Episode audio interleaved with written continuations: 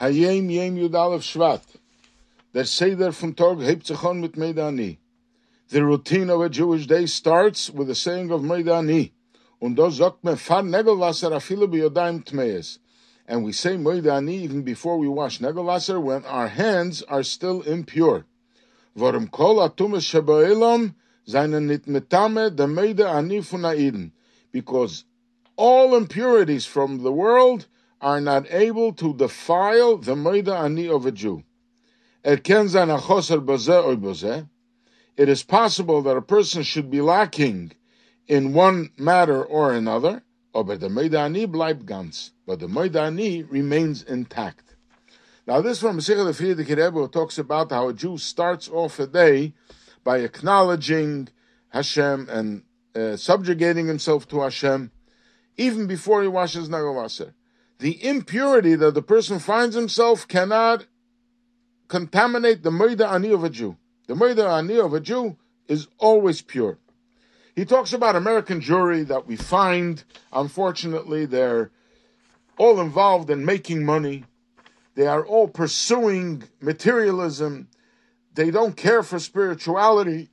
Yet, they still have the original Moida Ani as if it was back in the old shtetl in Europe where it was a pure Moida Ani. And this, the Rebbe says, is because the Moida Ani cannot be defiled of any Jew. So the Rebbe takes this idea of Moida Ani and he uses it to explain in a Kuntres in Yonish Volteres Chassidus, where the Rebbe explains how Chassidus illuminates every part of Torah, even though we learn something in in Torah, and there are different parts of Torah that explain it in different ways. Chassidus will only infuse it and inject it with more life and more vitality and an inner meaning. So the Rebbe talks about Moidani.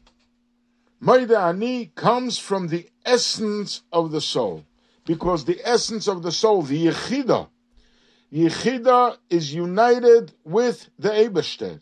The essence of the soul is connected with the essence of Hashem, and therefore it can never be defiled.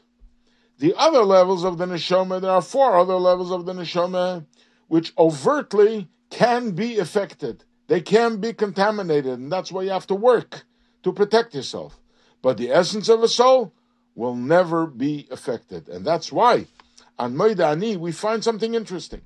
When we explain, we can say Moida Ani, in according to halacha, it is because there is no name from Hashem's names there, and therefore you are allowed to say the words Hashem's name. You can't say if you're impure, but just the words of acknowledging the existence of God without saying the name is okay, which makes Moidani on a lower level than the rest of prayers that have Hashem's name. Chassidus says no. It's the exact opposite. Moida Ani doesn't have God's name because it talks to the essence of God, which is above and beyond names. There are no names. When God is by himself, he doesn't have a name. Like a person. When a person is by himself, he doesn't have a name. He doesn't need a name. Only when he relates to others. Hashem's name is when it relates to others. But Hashem, the essence, doesn't have a name. And this is far greater than any name. An example we find in the Ten Commandments. When Hashem starts off, Hashem I am God your Lord. So God your Lord is God's name. Onoichi is I. I meaning the essence of God, which is much higher than names. At the same time, the word Onoichi, even though it refers to the essence of God, does not become a holy name. It remains a regular word because it hints to the essence of God without any overt trappings. And then the Rebbe explains, we find a similar idea in reference to Maidani, that we did the Maidani is kind of a new thing in the times of the Gemara. They did not say Maidani. They used to say a different prayer. They used to say Elokai Neshama. There we mention God's name. So the Rebbe says that the idea of revealing the essence of a soul, when the, the person is in a much lower level, he's in a position of being defiled. Yet his essence is never affected. In the times of the Gemara, they were great people, so they were able to relate to overt godliness, but to the essence of godliness, they didn't need and they couldn't relate to. But now, at the end of Golus, we are at the heels of, of Moshiach. Then the essence of the soul comes out.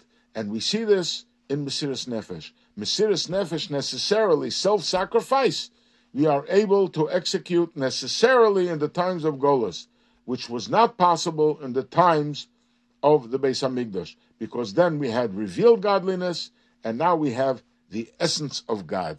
And this is what Moida Ani is all about the essence of the soul to the essence of God.